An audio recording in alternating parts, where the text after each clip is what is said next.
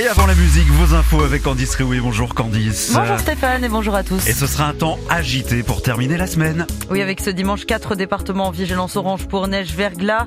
Il s'agit de la Loire, la Haute-Loire, la Lozère et l'Ardèche. La Savoie et les Hautes-Alpes sont également en vigilance orange pour avalanche. Prudence dans ces différents secteurs. De 5 à 10 cm de neige sont attendus à partir de 500 mètres d'altitude jusqu'à 30 cm au-dessus de 1000 mètres. Ailleurs, encore pas mal de grisailles et de pluie notamment en Méditerranée. Retour des éclaircies en revanche sur la Bretagne et la Normandie. Il fait à cette heure-ci 2 degrés à Aurillac, 5 à Nantes, Brest et Lyon, 7 degrés à Strasbourg et à Paris, 8 à Bayonne, 13 à Marseille et 16 degrés à Ajaccio. À la une de ce flash, le salon de l'agriculture qui ferme ses portes ce dimanche. Une 60e édition marquée par la colère des agriculteurs. Hier, la tête de liste de Renaissance aux européennes, Valérie Hayé, s'est rendue sur place. Dans le reste de l'actualité, un homme de confession juive a été agressé hier à proximité d'une synagogue du 20e arrondissement de Paris. Ce sexagénaire a reçu plusieurs coups de poing et de pied. Euh, l'auteur présumé des faits n'a toujours pas été retrouvé. Tout est mis en œuvre pour retrouver l'auteur de cet acte inqualifiable. A de son côté réagi le ministre de l'Intérieur Gérald Darmanin.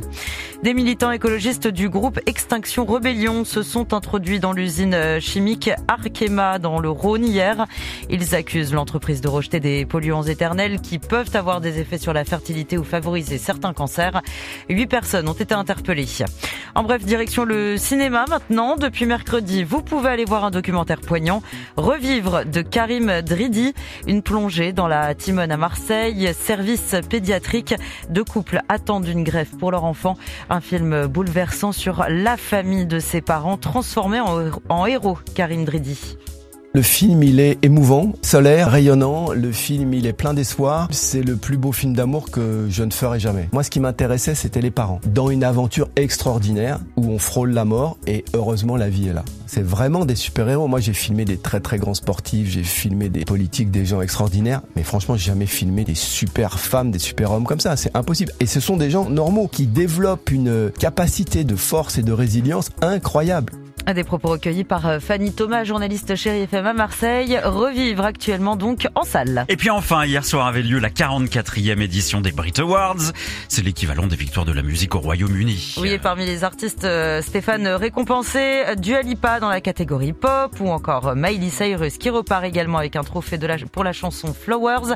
Une soirée également marquée par la performance sur scène de Kylie Minogue avec son tube Padam Padam, la chanteuse australienne qui a reçu d'ailleurs le prix Icône mondiale. Mais c'est vrai. Moi, je valide. Icône mondiale, Kylie Minogue. Puis alors, tu as dit que Miley Cyrus avait euh, reçu un trophée aussi hein, bah pour, oui, Flowers. pour Flowers. Eh bien, bonne nouvelle car Miley Cyrus sera le coup de cœur chez IFM du week-end à découvrir tout à l'heure à 8h30. Parfait. Ce sera son tout nouveau single. Merci Ah, génial.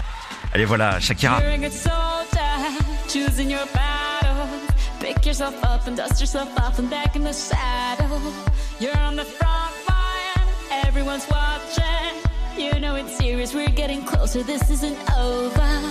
The pressure's on, you feel it, but you got it all. Believe it when you fall, get up, oh oh, and if you fall, get up, eh eh. Tamina, mina, sangalewa, cause this is Africa. Tamina, mina, eh eh, waka waka, eh eh. Tamina, mina, sangalewa, this time for Africa.